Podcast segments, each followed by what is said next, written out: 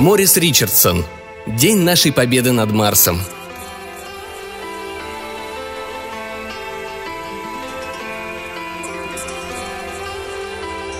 Это история о том, как Карлик Энгельбрехт, боксер-сюрреалист, заслужил право быть зачисленным в глобальную футбольную сборную.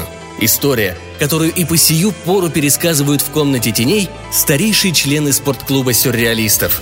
История неукротимого мужества и непревзойденной ловкости, одержавших верх в неравной борьбе.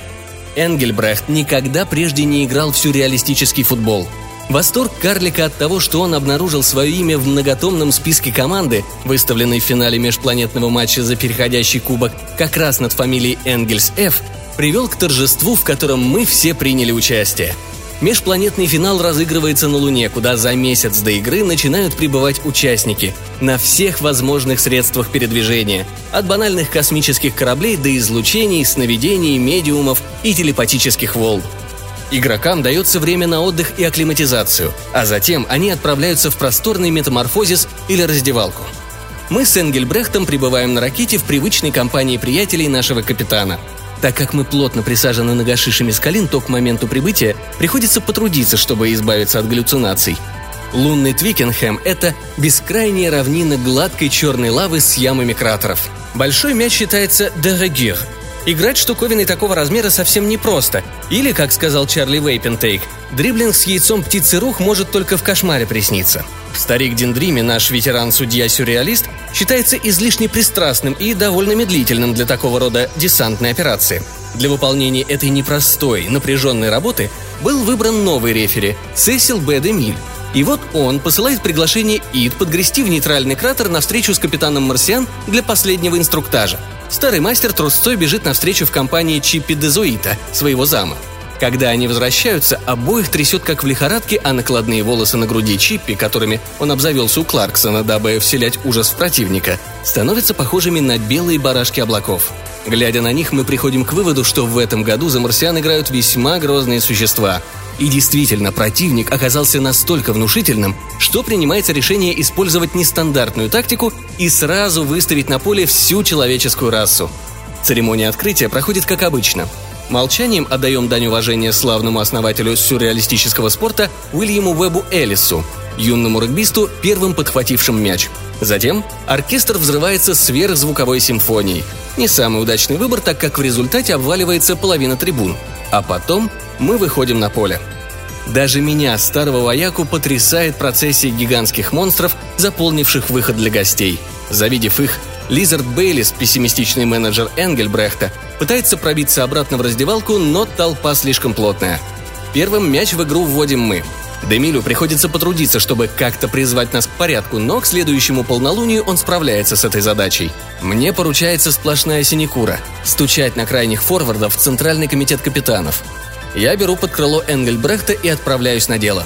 Свисток, и Мельхиседек бьет по мячу. Навуходоносор бросается вперед и подбирает мяч. Он отдает пас Нерону, Нерон – Атиле, Атила – Беде достопочтимому. Беда – Итильреду неразумному, а тот вколачивает мяч в кратер. Демиль, что есть мочи, дует в свисток, призывая к схватке. Энгельбрехт пытается сползти в самую гущу свалки. «Держись в сторонке», — говорю я ему. Карлик пытается встрять между Генрихом Восьмым и Сетивайю. «Нереально, тебя расплющат!» Демиль выкатывает мяч по наклонной плоскости в самую гущу борющихся. Наши вбрасывающие, Анак и Гарольд Гардрада, подхватывают мяч и начинают перепасовку. Однако хрупкие форварды-человеки – несерьезные соперники для громадных марсианских головорезов. Нам этих монстров не сдержать. Единственный выход – выбираться из кратера, пока они не размазали нас по стенке. Наш скрамхав Чарли Маркс сразу это понял. Мы с Энгельбрехтом заглядываем за край кратера и слышим его резкий лай. «Уходите!» – орет он. «Вы, Теофельс, уходите ради всего святого!» И наши уходят в последний момент. Как только Чарли Маркс ловит яйцо руха от бутсы Бисмарка, фаланга марсиан сметает нашу переднюю линию. Маркс отдает пас назад Фреду Энгельсу, своему хаффлайеру, и оказывается смятым бутсами и задницами. «Надо пасовать старине Чарли», — говорит Томми Прендергас. «Пусть у него дурной характер, но зато он самый проворный скрамхаф в этом мире, да и ином тоже. Ладно, надо бы двигаться к воротам. Вас подбросить, ребятки?» Фред Энгельс разобрался в ситуации и успел организовать путь к спасению. Он перебрасывает мяч Гладстону, а тот одаривает им Блондена. И не успеваю я глазом моргнуть, а Блонден уже ведет мяч на своем канате. Это великий момент. Величайший момент в истории этой встречи. Игроки на поле неистовствуют. Оркестр не находит ничего лучше, чем грянуть вторую часть сверхзвуковой симфонии, отчего обрушивается вторая половина трибун. Мы уже не в кратере, но все еще в обороне. К сожалению, Блонден не имеет возможности протянуть свой канат до стратегически важной точки и вынужден уйти за боковую. Но все же мы отбиваем приличный кусок поля. Проход Блондена просто великолепен, особенно если учесть, что последние пять миль у него под ногами мешалась стая птеродактилей, выпущенная из авоськи марсианской девчушкой-подростком. Мяч наш, но он попал в плохие руки. Ставиский ловит мяч и передает его Боттомли, Боттомли Джейпсу Белфуру, Джейпс Белфур Чарли Пису, а Чарли Пис Джонатану Уайлду, и с каждым пасом мы уступаем отвоеванные позиции. Джонатан Уайлд делает длиннющий пас Иуде Искариоту, который передает его в ряды триквотеров марсиан, и те принимаются за дело. Растянувшиеся в линию гиганты мчатся по сине-черной поверхности Луны, передавая мяч с одного фланга на другой. Для фаната-сюрреалиста это без сомнения великолепное зрелище. Мы, то есть те, кто должен остановить их, видим это несколько иначе. Я слишком занят фиксированием имен увиливающих, а Энгельбрехт горит желанием показать себя в деле. Воинственно хрюкнув, он бросается вниз и цепляется за шнурок марсианина триквотера. Карликам бронят лаву, но он терпит и не ослабляет мертвой хватки. Теперь у них на пути только одна преграда – наш защитник Сальвадор Дали. Кое-кто из нас усомнился в мудрости нашего капитана, когда он выставил на такую жизненно важную позицию столь авангардного типа, но мы вынуждены были признать достоинство старика Сальвадора. Он использует все. В своей последней попытке остановить противника он даже камуфлирует штанги ворот под гигантские виселицы, а на перекладину подвешивает несколько весьма изящных объектов из своей студии. Не останавливается он и перед подножками, правда, кое-кто из его не самых доброжелательных товарищей по команде считает, что это от того, что он застрял в комоде, за которым пытается скрываться. Конечно, все без толку. Сокрушительный бросок и марсианский триквотер в наших воротах. Мы все собираемся в створе ворот. Никогда еще, со времен последнего трубного гласа, я не видел такого количества скорбных лиц. Я намеревался отдать составленный мною список, но в это время Чарли Вейпентейк пихает меня локтем и указывает на Ит и Заита, переговаривающихся с Пьерпойнтом, палачом. Мы понимаем, что это значит. Кто-то будет повешен. Марсиане проводят замену, и мы возвращаемся к центру поля. Мяч вводят в игру, и Вивекананда тут же выводит его за боковую. Но удача отвернулась от нас. Из-за боковой Зарававель отдает мяч Оригену. Ориген пасует Юлиану-отступнику, и тот бежит назад. Юлиана перехватывают Лютер и Янгус и начинают виртуозный дриблинг. К ним присоединяется Кальвин. Он подбирает мяч и пасует Уэсли. Эти пьянящие мгновения дарят надежду на то, что у нас что-то да получится. Уэсли, как кролик, скачет зигзагами, делает несколько финтов и обводит трех форвардов марсиан, но ему явно не хватает скорости. Он пасует, и один из плимутских братьев теряет мяч. Мячом овладевают марсианские форварды и переходят в атаку. Чарли Маркс в надежде переломить ход игры без конца палит из пистолета в спины наших скраммеров. десять ноль, а мы играем еще только первый световой год. Кое-кто из наших поэтов пришел в движение. Чаттертон пасует Китсу, Китс Шелли, Шелли Байрону, Байрон Уайлду. Уайлд зевает. Этот зевок вызывает шквал насмешек. Марсиане отдают мяч своим триквотерам, их уже ничто не может остановить. Они проходят сквозь нас, как слабительные через кишечник, показывают длинный нос истуканам с острова Пасхи, которых Дали выставил на охрану ворот, и снова набирают очки.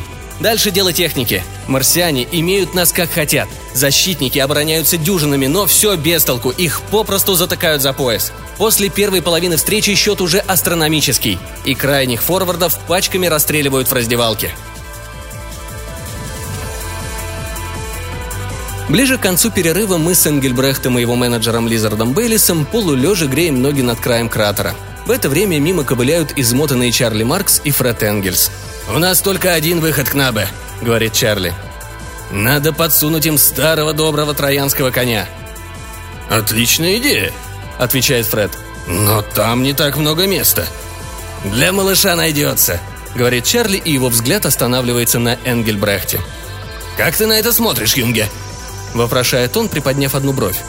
«Не желаешь взять на себя выполнение увлекательной исторической миссии?» И не успеваем мы возразить, как Чарли исчезает в раздевалке. После перерыва мы с видом побежденных выползаем на поле. Но в момент, когда наш противник выводит мяч, становится понятно, что в игре произошел перелом.